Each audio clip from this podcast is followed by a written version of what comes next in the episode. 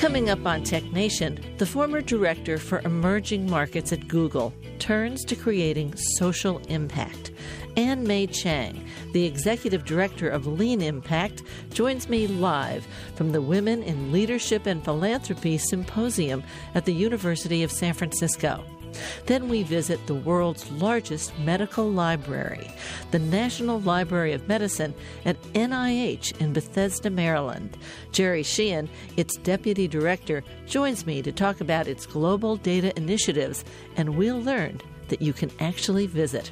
All this coming up on this week's Tech Nation.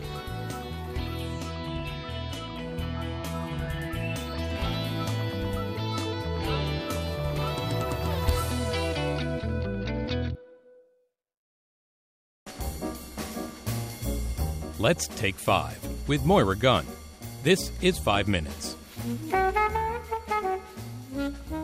The street I grew up on, on the East Coast, not the West, had a little surprise for me. Somehow, suddenly, it became a one way street. I drop by every so often if I'm in the area, and there it was. I couldn't make a right turn at the corner of Lawrence and Morrison and pull in like my mother did every day from my earliest years. Standing in front on the sidewalk, our house was at the top of a modest hill by my present San Francisco standards, and the kids, all in snowsuits, would sled down after a big snow.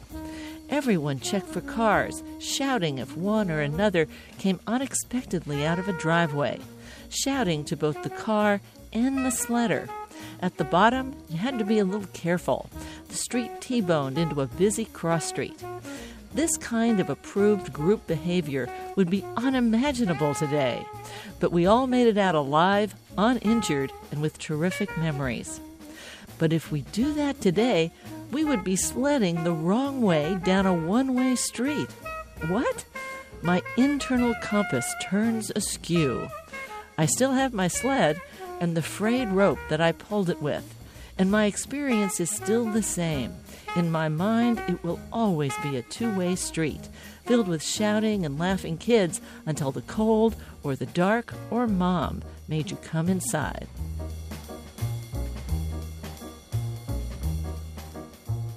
Streets are technology, and the organization of streets are a community decision. Or rather, they're supposed to be. I suspect most times somebody got what my folks would call a big idea, as in, whose big idea was this? It usually meant that we would just have to learn to live with whatever it was once it had presented itself as a reality. I have the same reaction today living in San Francisco. There are numerous traffic lanes now painted red in various heavily trafficked areas. They boldly declare bus taxi only, which you can easily read because there is nothing in the bus taxi lane and you are stopped behind a car because a three lane road has become a two lane road and double park deliveries are all still plentiful. Advocates declare a big victory on these lanes since, as a result, buses will now take me downtown three minutes faster. I mean, a big three minutes faster. But no mention of the impact on anyone else. It's always easy to optimize for a single parameter, but navigating city streets for everyone is complex, especially when technology is changing all the time.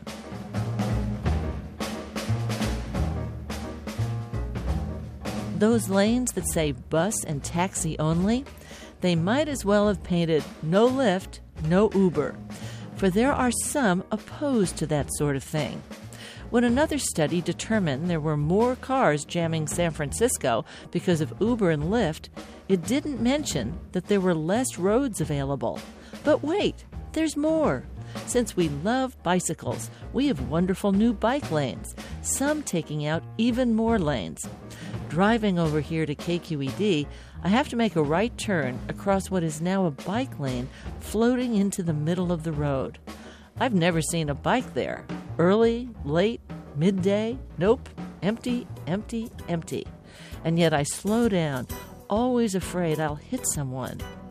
These are big ideas, all right, and here's another one.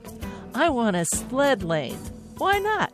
We got the hills, we just need a little snow, and I've got a very environmentally conscious sled.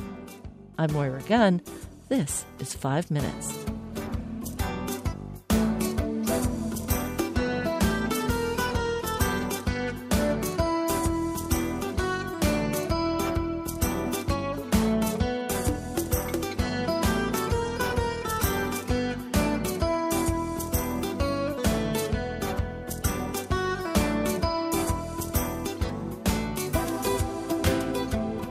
Five Minutes is produced at the studios of KQED FM in San Francisco.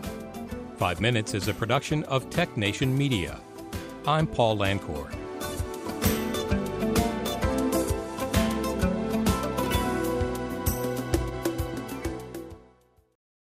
From San Francisco, I'm Moira Gunn, and this is Tech Nation.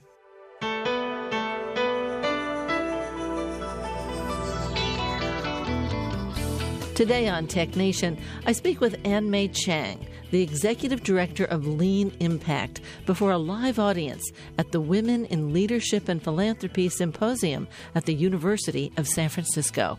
And we visit the world's largest medical library, the National Library of Medicine at NIH, the National Institutes of Health.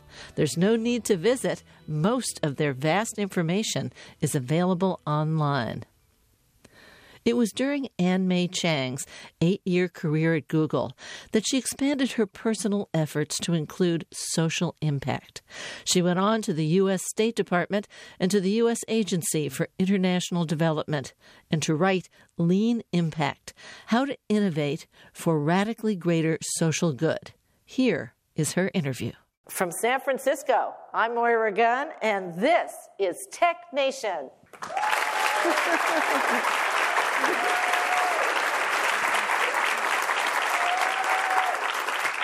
We're broadcasting live from the Women in Leadership and Philanthropy Symposium 2019, an initiative of the University of San Francisco. So, welcome everyone.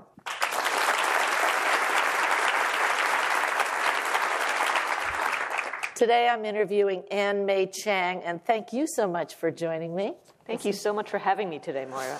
So many times they come on for what we call a book interview, which really means you published a book, but if you just wrote a book and that was it, you don't have a lot to talk about. And you've got a, very, very big background here, widespread background. And I wanted to start with things that are included in your book or touched on in your book, but uh, have sort of a bigger picture here. Um, in 2016, you uh, spoke at TEDx Mid Atlantic in Washington, D.C., and your TED Talk was entitled Ending Global Poverty. Let's think like Silicon Valley. Actually, when I first heard that, I, I, thought, which part did that Washington audience have the most trouble with, global poverty or Silicon Valley? you don't know equal? It might have changed between now and then. That's true. Lots changed. Uh, let's start, first of all, with who is poor globally? What counts as poor? And within that, what's extreme poverty? Yeah, I think a lot of people have different opinions about what poor means. Uh, the benchmark I think that's used in the global development field most widely is one that the World Bank came up with, which they define extreme poverty as people who live at under $1.90 a day. And as of 2015, there were a little over 700 million people still living in extreme poverty around the world. Now, I think what's so amazing to me about these people that we consider poor, apparently, the, to, to quote you, the adoption of mobile phones has skyrocketed? Yeah, and, and what's interesting is that in the global development field, we have spent the last 30 years trying to provide people living in poverty around the world with access to basic services like clean water, electricity, sanitation. And we've made slow but steady progress on all of these things over the last 30 years. In the meantime, mobile phones came out, and adoption of mobile phones skyrocketed, so that today more people have access to a mobile phone than a toilet. The estimates are that today about 5 billion people have mobile phones. Uh, which is astounding. So, even people who are living in very remote, very poor areas have this lifeline to the rest of the world. It seems to me that the fact that they have them, I'm assuming they're not all smartphones, they're the, of the cheaper variety um, that we, we started out with, if you will. I'm assuming that's a great opportunity for social change. Absolutely. I mean, I think being able to connect to information, being able to access people, access services, gives people the ability to connect with economic opportunities, to get information about um, how to run a business, how to get a job, um, access um, educational opportunities online, and so forth. So, what are they selling at this market versus that market? Up, oh, this is more let's go over there, sell our products over there. Exactly. I mean, I think we take it for granted these days how much information we get from our mobile phones. I know that on the rare occasions when I forget my phone or lose my phone, I feel completely helpless. And you can imagine the kind of power this has for people who um, really don't have very much else. So, along with food, water, sanitation, a roof over one's head, medical care, perhaps the definition of poverty might be lack of access to the internet. Well, I think some, some people would call access to the internet that, that, that should be a human right because it is, in this modern day and age, how we stay connected to the world with our loved ones. In fact, it's um, one of the things that's been really striking to me is I've heard from, in so many different circumstances, that people, the Maslow's hierarchy of needs has been flipped a bit, and that people will often t- pay to top up their mobile phone before they'll even buy food. Um, because it's become so essential uh, to their lives. In fact, you know, when we look at economics, we hear about the laws of economics. You know, back whenever that was, we studied guns and butter. We traded guns and butter across the Atlantic Ocean. Uh, the big thing about laws of economics is that they're man made.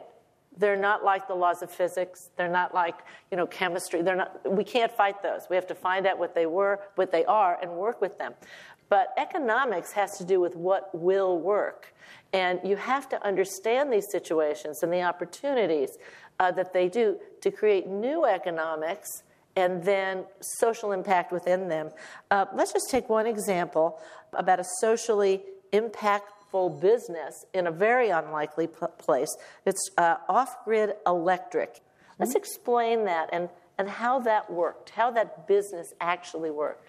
Yeah, so for about 600 million people living in Africa are living off the grid without access to electricity. And you can imagine that means that they don't have lighting at night to be able to work or study, um, can't charge their mobile phones, and so forth. And as a result, what they end up doing is paying for expensive and polluting fuels like kerosene in order to light their homes at night um, and damages their health, is expensive, and so forth.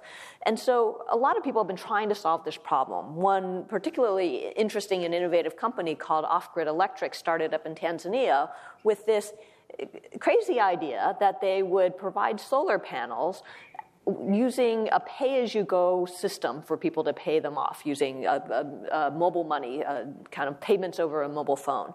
And because for people who are living in rural areas of Africa who are very poor, the upfront costs of buying a home solar system is just too much. They don't have that kind of saving. So they're just not able to afford it, even though it could be less expensive and less polluting over time. And so by allowing people to essentially pay for you know, a few cents a day to access electricity over time paying off their, their home solar system, they're able to get lighting. But this, it's a huge risk. This is a very different business model. Who knows if these people will be able to pay off their solar systems over time? And it was a company that we supported from the very early days at USAID. And I think what we need to understand is that when you provided this seed funding in, in several tranches, a very small first tranche, tranche, and it went up to, I believe, $6 million in, in total, that that was to have proof of concept of the technology, of the business model, into a sustainable business model to make sure it was going to work.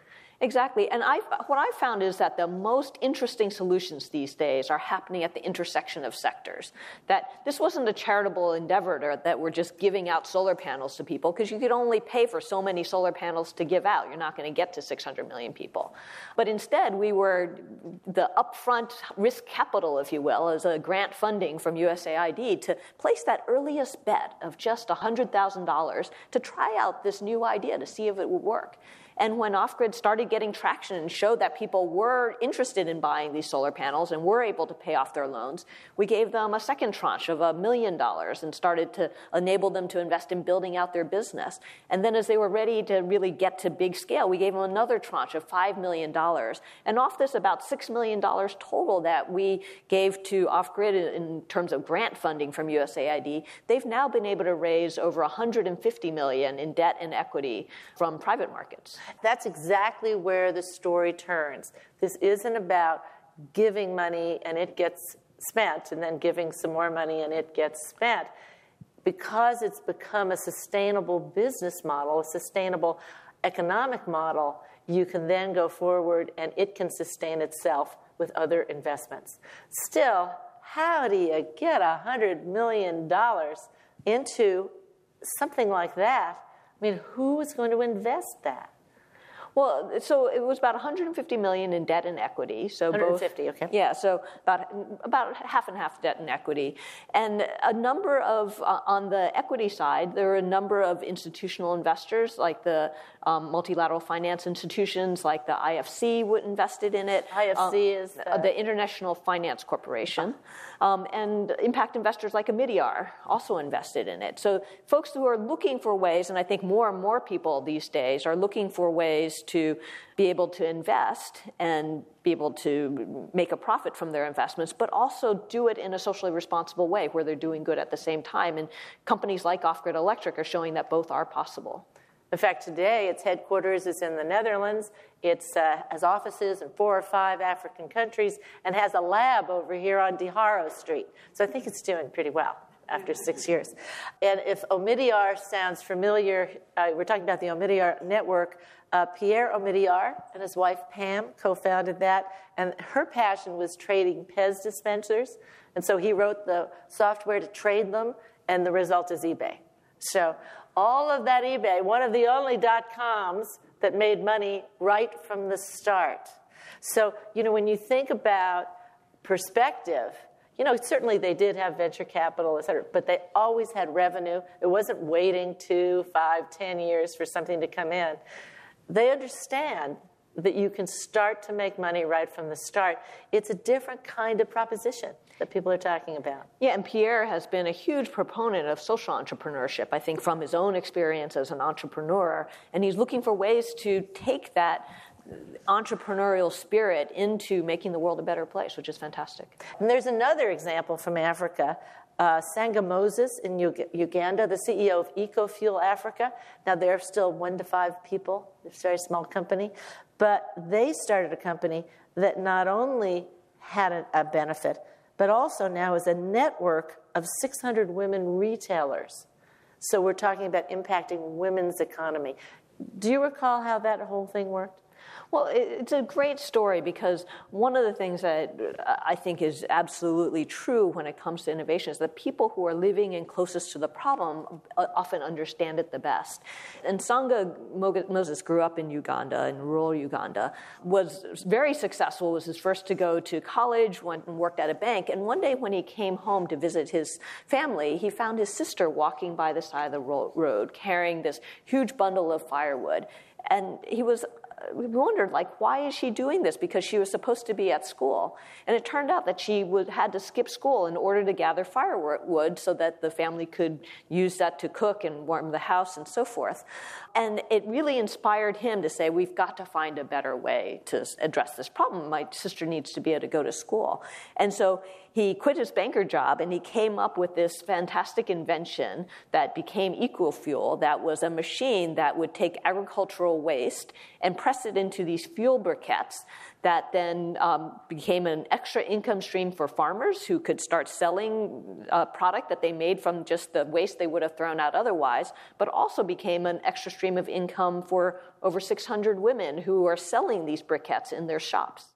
You're listening to Tech Nation live from the Women in Leadership and Philanthropy Symposium in the University of San Francisco. I'm Moira Gunn, and my guest today is Ann Mei Chang, the Executive Director of Lean Impact and the former Chief Innovation Officer at USAID, the United States Agency for International Development. She's here today with Lean Impact how to innovate for radically greater social good. Part of this also goes to culture. We can sit here and say, Oh, I have a really great idea, but it has to work in the culture that you're going to go to. You must have seen a lot of that when you were at USAID. Absolutely. I think it's so essential to be um, what we call proximate. Um, too often here in the US, we think we have the answers for everybody else, and often we fall flat on our face when we get into the real world and see how people respond because people come from different cultures, have different realities, have different experiences. Um, and so being proximate, um, both spending time ourselves in the field, engaging people who really come from those communities, um, who really understand the problems at an intricate level, is so essential at every stage of the innovation process from understanding the problems to start with, from designing solutions, and then testing and iterating to improve those solutions.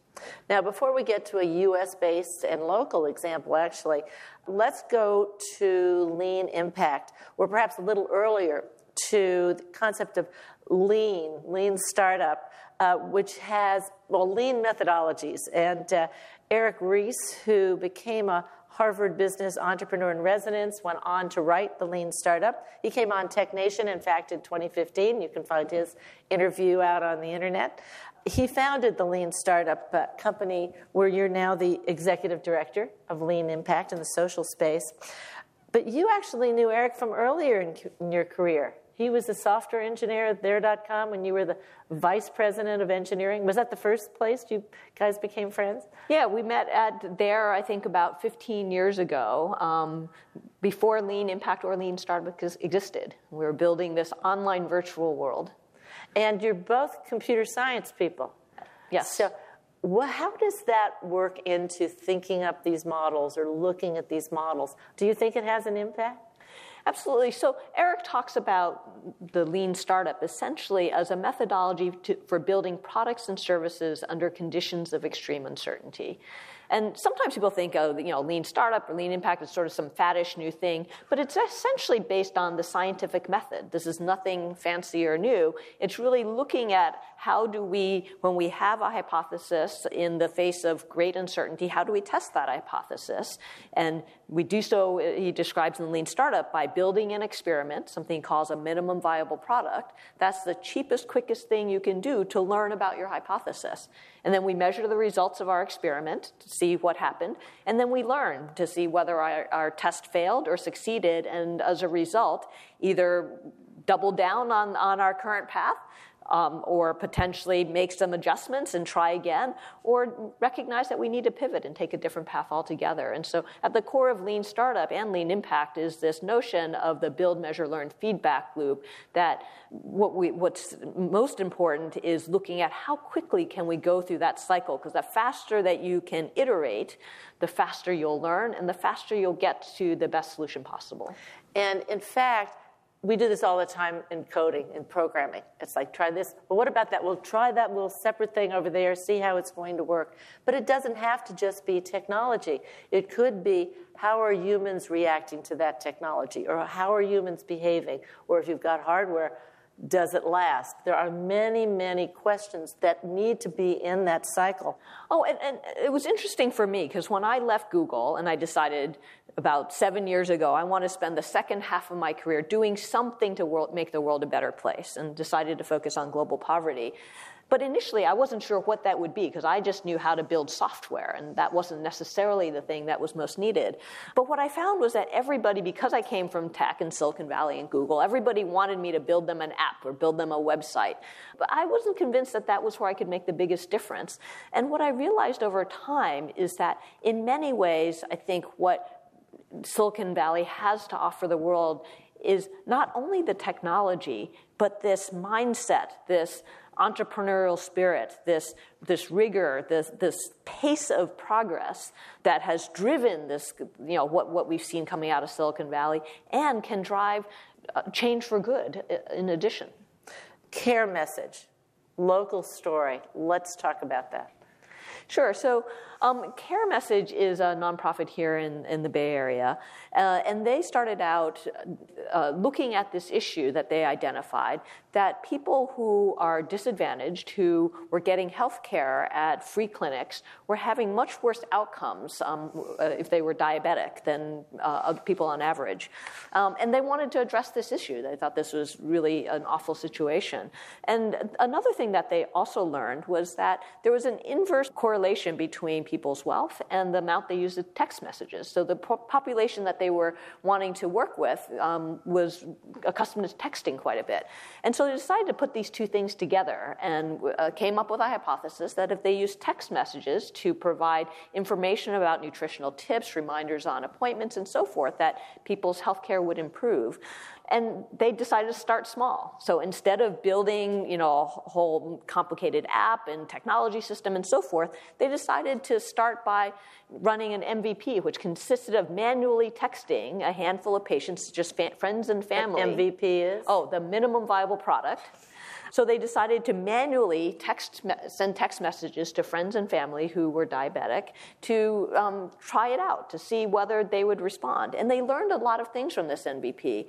One is that they discovered that when they sent messages that were just, you know, just the facts, you know, this, this is the data about nutrition, this is what you should be doing, and so forth, that people weren't paying so much attention. But when they framed it as if it was from a friend, somebody who cared about them personally, people were much more likely to respond.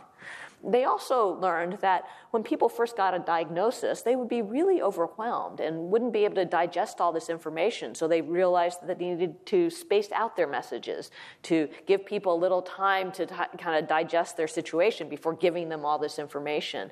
And so through these kinds of tests that they did early on, again, without building any technology, um, they were able to identify that this was a solution that could work and how it might work, and then go on to build a platform that has now served over 2 million people um, and is showing great results in terms of both improved, um, reduced missed appointments. How do you, how do you say that? Um, we'll, we'll, we'll take that. Reduced missed appointments. Um, We're so, engineers. We can do that. Yeah. yeah. So, so by sending these text messages, their patients were far less likely to miss appointments, um, and they've also been more successful at being able to lose weight and improve their nutrition. How do we measure what's the right kind of model besides what uh, besides just trying to do some good here. So, one of the th- things that I think is really essential that we do is that in the business world, we all know that companies are trying to maximize their profits. You know, they're required to maximize shareholder value. And I believe that any mission driven organization, whether you're a nonprofit or a for profit or foundation or impact investor, that if you're, say you're mission driven, that we should want to maximize our impact. And we should do everything we can to maximize impact, not just do some good. I think we often don't set the bar high enough. And to maximize impact, that means getting to both increasing the, your effectiveness and increasing your scale. I've been speaking with Ann Mei Chang, the author of Lean Impact How to Innovate for Radically Greater Social Good. We'll talk more after a break.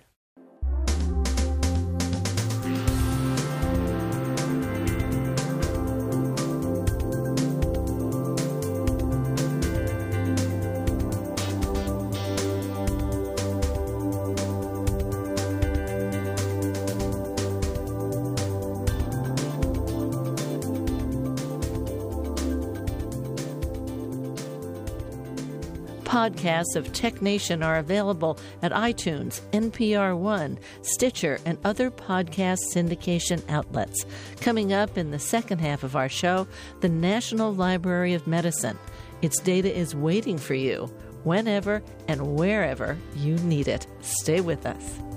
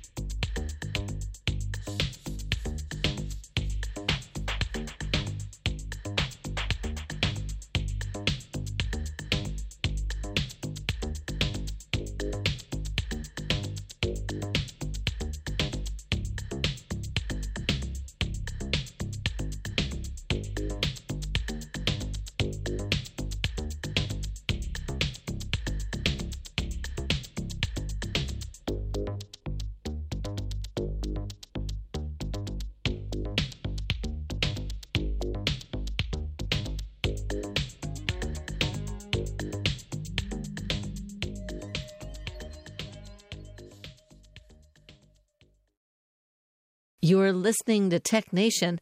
We return now to Ann Mei Chang, the author of Lean Impact How to Innovate for Radically Greater Social Good, from the Women in Leadership and Philanthropy Symposium at the University of San Francisco whether you're a nonprofit or a for profit or foundation or impact investor, that if you're, say, you're mission driven, that we should want to maximize our impact.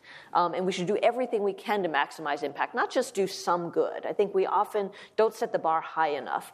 Um, and to maximize impact, that means getting to both increasing the, your effectiveness and increasing your scale, you know, both breadth and depth of impact.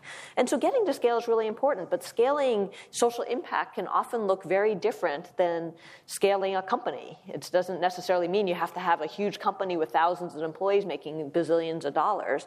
Um, scaling your impact can come through replication, um, things that we've seen, for example, through microfinance that you know, started in Bangladesh and then proliferated around the world. Or here in the US, something like Alcoholics Anonymous has a tiny office um, they publish some books and, and uh, materials, but then give the information out to any community to be able to start their own chapter. And, and, and, sort of speaking of microfinance, um, I'm on the board of BRAC, uh, which is another organization in Bangladesh that also was one of the early pioneers of microfinance, and to this point of maximizing impact.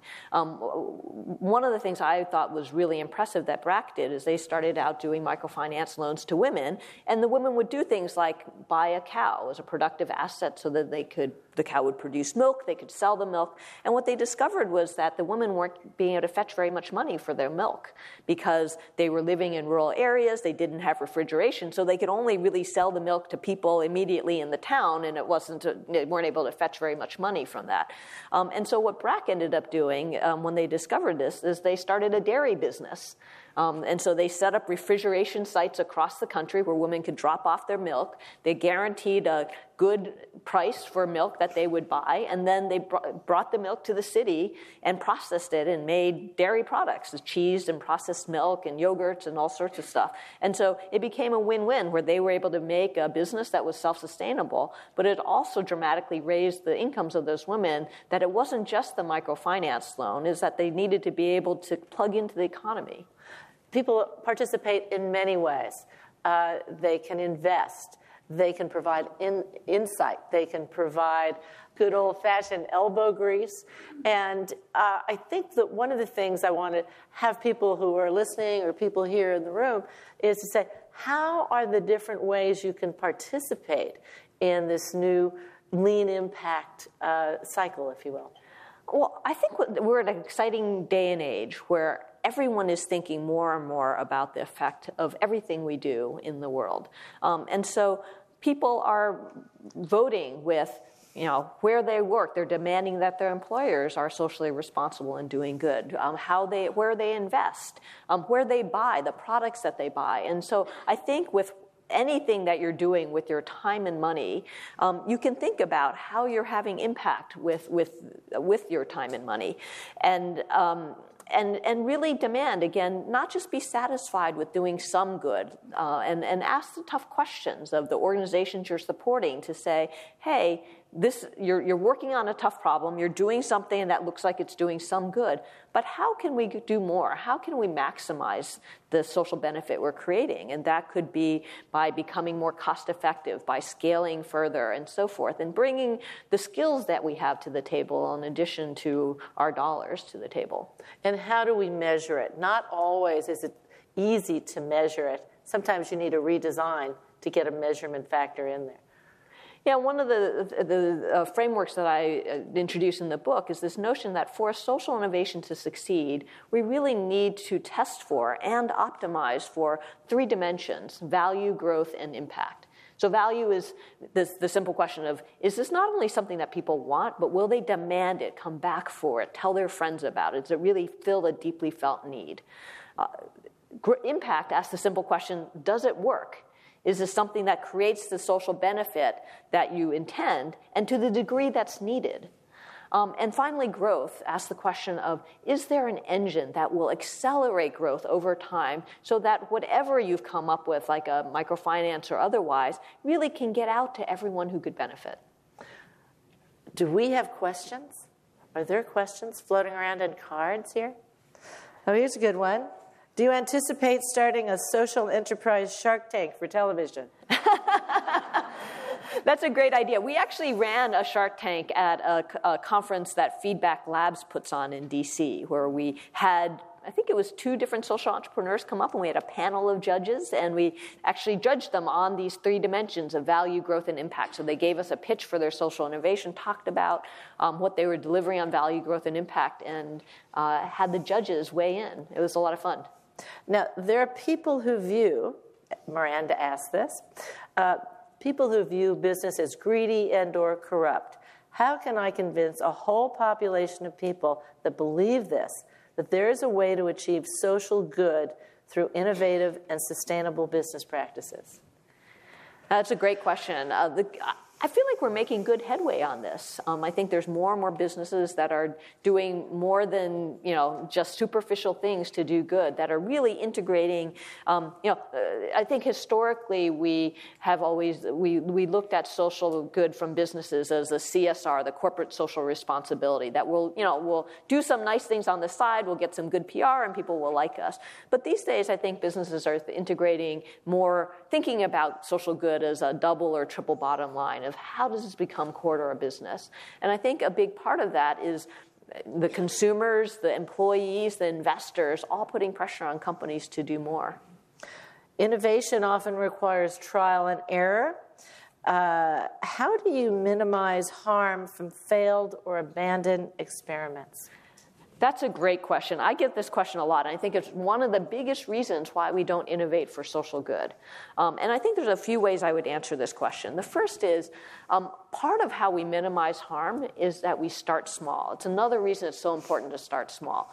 Um, if you think of how we test vaccines, so take the polio vaccine. When you test a new vaccine, you start by testing it in a petri dish. Then you test it maybe with rats. Then you maybe test it with monkeys. And then when you test it with people, you don't give it to a thousand people, you give it to one person or a few people. And you watch very closely and you try to make sure nothing bad happens. And I think that same way that we would test a vaccine is how we should test social innovation. That, that if we have an intervention, we think it might be helpful to somebody, that we have to run those tests to first make sure it's safe in the equivalent of a petri dish or whatever you're doing, and then do it with only a few people so that you're not potentially harming a lot of people. And if some unintended consequence happens, you can notice it very quickly um, and be able to make them whole and do something about it. Um, I would also say that we think a lot about the downside risk of social innovation. But we don't often think about the missed opportunity. So, back to the vaccine example, if someone didn't test the first polio vaccine, and that certainly was at least some risk, even despite all the precursors, millions of people would have died as a result. And I would say that it's irresponsible for us not to test better solutions for education, better solutions for energy, better solutions to empower women, because there's a lot of damage and a lot of suffering in the world that will be done if we do nothing. So we, we have to weigh the, you know, take measured risk, but also recognize that doing nothing is not a good option either. In nonprofits or mission oriented uh, organizations, how do you work with management to be open to doing things differently, to be innovative? How, how do you work? How work do, with your management. Oh, so They're if very you're an employee at a nonprofit. Yeah, you're trying to, or it could be for profit. You know, it's just Uh-huh. How do you work with them to see the see a new picture, a new vision on the horizon?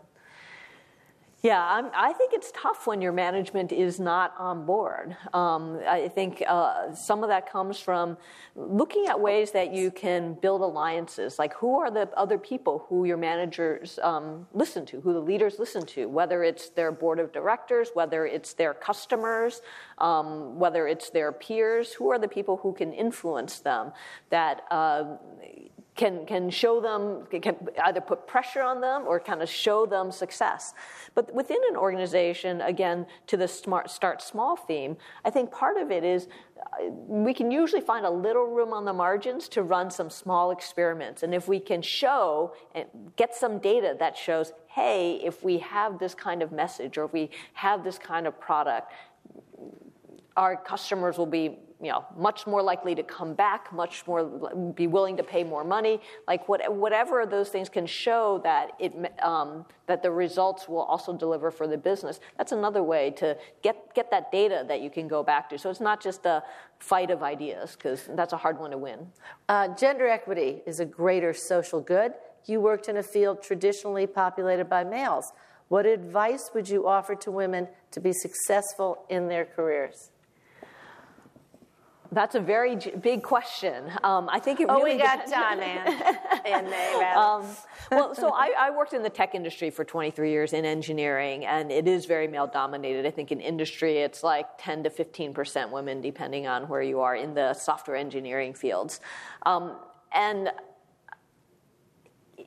you know, I think it's hard when you're such a small percentage. There's a lot of things we can do. I mean, I can cite all the different programs we had of, you know, having mentors and having, you know, professional groups and having different empowerment training things and, um, you know, trying to do outreach to bring in more women. And we did all these different things. Um, but at the end of the day, if you only have a pool of 10 to 15 percent, it's always going to be an uphill battle. So I came to the conclusion when I was in the tech industry that the only way we were really going to be able to change things was to get enough women in. And the only way we we're going to be able to do that is to increase the pipeline and we're not going to be able to do that with one special program after another i think the way to increase the pipeline in computer science is to require computer science in high school everyone has to take computer science. It makes a lot of sense. If you think about it, everyone has to take physics and chemistry and biology. And how much do we use those things versus computer science? And uh, in fact, I don't know the latest stats, but in many states, computer science doesn't even count as a science credit. Um, and so you're discouraged from taking it. So if we have everyone take computer science, then I think you'll end up with a critical mass of women in the field um, and, and start making, you know, and, and when you have more women at the table, then I think things really start to change. Well, Ann Mei, how did you have the courage to change your career halfway through? you know, I had made this decision in my mid 20s that I wanted to spend the second half of my career doing something for good. Um, and as I got, so, so I had a lot of time to think about it. I had like 20 years to stew on it and kind of test the waters and figure out what I would do. So it was certainly not a sudden decision.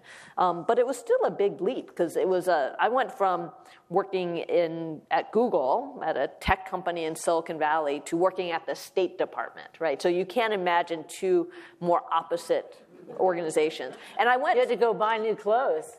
I did. I had to buy. I had to buy suits. I didn't used to own a suit, um, I, and I went from an environment that was like 90% men to an environment. I worked the, in the Office of Global Women's Issues at uh, the State Department. So I went into an environment that was like 95% women. And one of the, you know, people often ask me when I went to the State Department, like, gosh, you know, the bureaucracy, whatever, it's like working for the government. How is that after working at Google? And the thing that actually was the biggest adjustment for me was working in an environment that was 95% women versus 90% men because I had spent my whole career getting accustomed to like how a bunch of geeky men worked. Um, and when I went to the State Department and worked with all these women, people would do things like ask me how my weekend was, and I had no idea why they were doing this. I can't remember. well, Ann Mei, thank you so much for joining us. Thank you so much, Moira. It's been a pleasure. From the Women in Leadership and Philanthropy Symposium 2019 and the University of San Francisco, for Tech Nation, I'm Moira Gunn.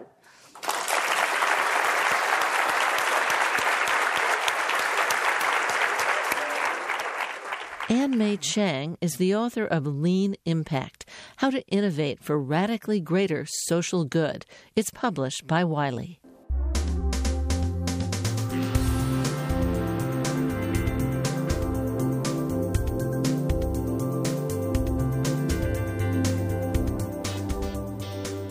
The National Library of Medicine is the world's largest medical library, and it's one of 27 institutes at the National Institutes of Health, better known as simply NIH. The library was founded in 1836 as a bookshelf in the office of the Surgeon General of the Army, and today its deep resources extend from its archive of rare books and medical materials to the far reaching digital information of modern times. I was able to speak with Jerry Sheehan, its deputy director. Well, Jerry, welcome to Tech Nation. Well, thank you, Moira. It's a pleasure to have you here at the National Library of Medicine and have an opportunity to speak to you about all the wonderful things that we do here at what we call NLM.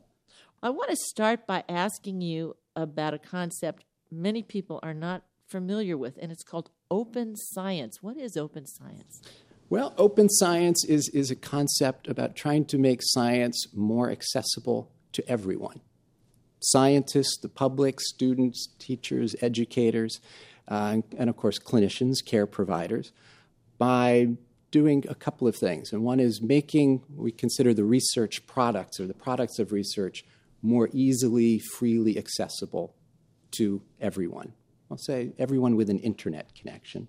We recognize as, as the, the quantity of research being conducted every year continues to grow, right, around the world, here in the United States. It's difficult for any individual researcher or research team to be aware of all the relevant research that exists. So, what we do through some of the services and the tools we provide is provide a place for people to come and search easily for published literature about a topic of their interest, uh, and increasingly a data that's related to that research as well. So that not only can you read the, the associated papers and publications, regardless of where they were published. But now you might be able to have access to the data that relates to that research. You might be able to reuse, in some cases, that data or analyze it further. So we think we're, we're helping people keep up with the growing volume of information that's being generated by research and helping them make more use of it because we, we, we know that the, the data are collected, they're very valuable it's hard for any individual researcher or research team with a particular focus in mind to essentially mine all the potential value and knowledge out of that data. So we want to make it more available to other researchers as well. And when I say researchers, in many cases, what I also mean is other people who are in, in teaching and education. For some uh, of our data, it can be it's available to the public. So you may have somebody who's outside the mainstream research process, but who has a great interest in understanding a particular area or research area, or they may be an engineer who wants to develop a new tool. And having research data available can be a, a key ingredient in helping them do that. Now, when you're talking about this, you're talking about the actual raw data so that a scientist, one scientist, may be able to get the raw data from another study and take a look at that? Well, it may or may not be the raw data. So there's a whole sequence of steps that goes from the collection of the raw data through different steps of processing to what might be a small data set that sits behind a figure that might be published in an article. Typically, we're not collecting the raw data, and we can, but we can collect the data at different points in the process. And that does help. I mean, it does help. You can look at it itself, how it how it builds into the table you're looking at or the graphic you're looking at. A lot of times, you need that data to recreate different aspects just for yourself. That's right. That's right. So that's maybe at one end of the, the spectrum. Uh, you know, another end is something that we're doing in, in our, our PubMed database, which is fairly heavily used across the research community and beyond. We have, I think, 5 million different users every day of this, of this content. And the database itself is essentially it's the abstracts and the citations to biomedical re- and health related research articles. I think we now have close to 29 million of those abstracts and citations available. What we're starting to do is, is allow and to highlight and make more discoverable related data sets that might be submitted or linked to from those research articles so that we can provide somebody now an ability to find the small research uh, data set that sits behind the figure in the article, or to find what's often considered called supplementary materials, and it may be the the data, the more extensive database that's associated with the research article. So we're looking for ways to better collect that information too, and to make it available through this one portal that is so so heavily used every day. Who is a citizen scientist?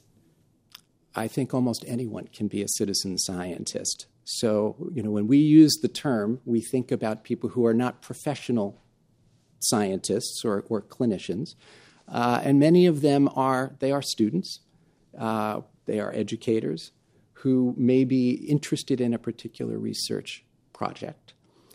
I think as we're moving into an era of, of greater data powered health and, and the increase of, of data collection, especially in the biomedical and the life sciences, where we focus here, we see an increasing interest in people who have data and analytic skills, who might not come out of the biomedical and health tradition, but who see an opportunity to apply their, their skills and their capabilities to analyze data sets to create new insight that can advance everything from drug discovery to treatment to you know population health and how do we look at uh, improving the health of large populations of, of individuals.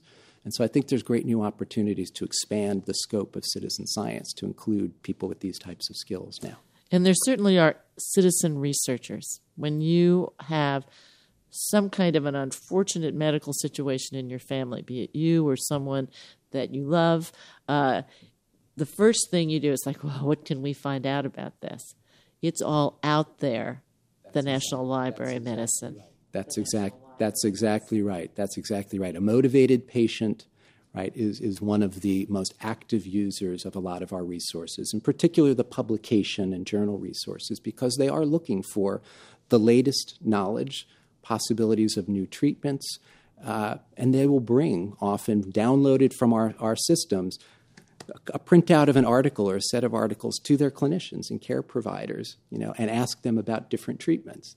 Uh, they will be looking on behalf of members of their family who they're caring for, who they care for, to try to find the, the most up to date knowledge that they can use to inform the, the treatment of that disease or condition. And of the 300,000 clinical trials which are, are out there, almost half of which, or approximately half of which, actually are not even in the United States, you can find out who's recruiting for what subjects. Yes, you can. So, through our uh, system we have called clinicaltrials.gov, uh, you can have access to information about close to 300,000 clinical trials, as you say, in the US and around the world, where we indicate which of those are re- still actively recruiting participants, which may be not yet recruiting, but maybe in the near future. Uh, and we also then have information about the, the results of a, a growing number of those trials uh, for people who are interested in finding out what happened in the most recent research results. So I think we now have a, a bit over 30,000 of those trials with this type of summary information. And of course, we do the best we can to, to link from information in our clinicaltrials.gov database back to related literature so you can get broader context and understand how does this trial fit into and contribute to what's understood about the progression of a particular disease or the effectiveness of a different treatment, whether it's a drug or it's a medical device, or maybe a change in behavior, a change in diet or exercise, for example. Okay, so let's go back to 1836. What the heck was going on then, and how did we get here?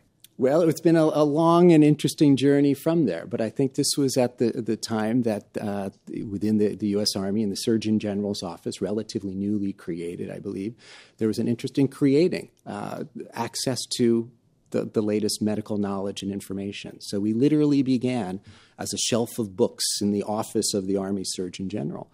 And over time, in fact, our, our links to the military continued for many years, from 1836 into the 1950s, uh, by which time we were the Armed Forces Medical Library.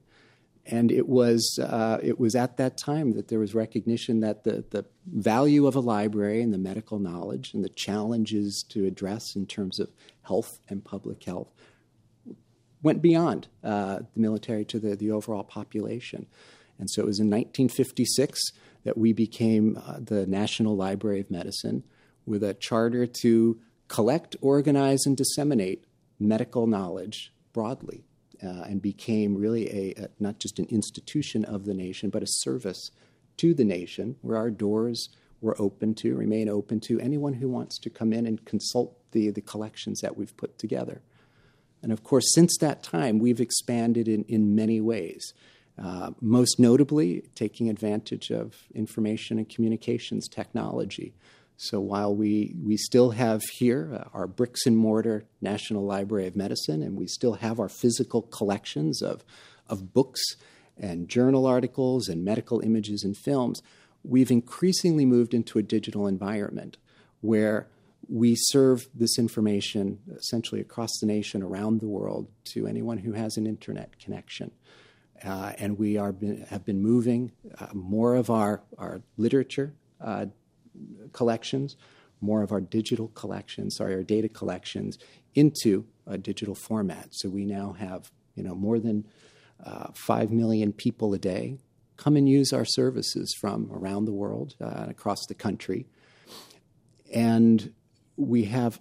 And that includes, I should say, not just individuals, people sitting at their computer keyboard or increasingly at their mobile phone. We also make our information available to them we have a lot of, of people who come to us in systems, other information technology systems, that come and use our resources. So I think we, we have something on the order of 7,000 transactions per second going on across our data systems here at the National Library of Medicine. And we move terabytes of data in and out of our systems every day. Now, I know that you have a 10 year plan. I believe you're in the first year of that 10 year plan. Yes, we are. What are the plans for the next 10 years? So, the first is accelerating the research and development around uh, data science, what's called biomedical informatics, these areas that bring together medicine and computation, computing, and data. Our second objective is around stakeholder engagement and finding new ways to have sustained engagement with all the kinds of, of people and institutions and organizations that can help us in that process. Both those who can provide us the information we can make accessible, and including all of those who can make use of the information. And the third major theme is around human resources. Again, around data and informatics. How do we build the workforce that enables us as a country, as a community, to, to benefit from data powered health. And to be clear, if you're here in Bethesda, Maryland, between 8 and 5, Monday through Friday, you can walk right in and, and do your research right here at the National Library of Medicine. Yes, you can. We welcome you to come in and do that. We have reference librarians who are here who can both help guide you through some of our electronic resources and provide access to our, our vast collections here. Well, Jerry, thank you so much. You're always welcome on Tech Nation. My pleasure. And again, we welcome you and anyone else to come here and visit us at the National Library of Medicine. My guest today is Jerry Sheehan, the Deputy Director of the National Library of Medicine. More information can be found at nlm.nih.gov. More information about clinical trials can be found on the web at clinicaltrials.gov. For Tech Nation, I'm Moira Gunn.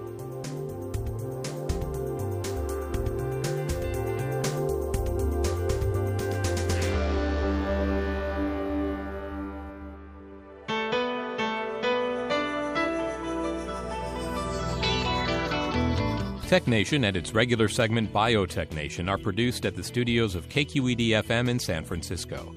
Executive producer is Matt Gardner. The director of technical production is Monty Carlos. And audio engineers include Howard Gelman, Seal Muller, and Larry Upton.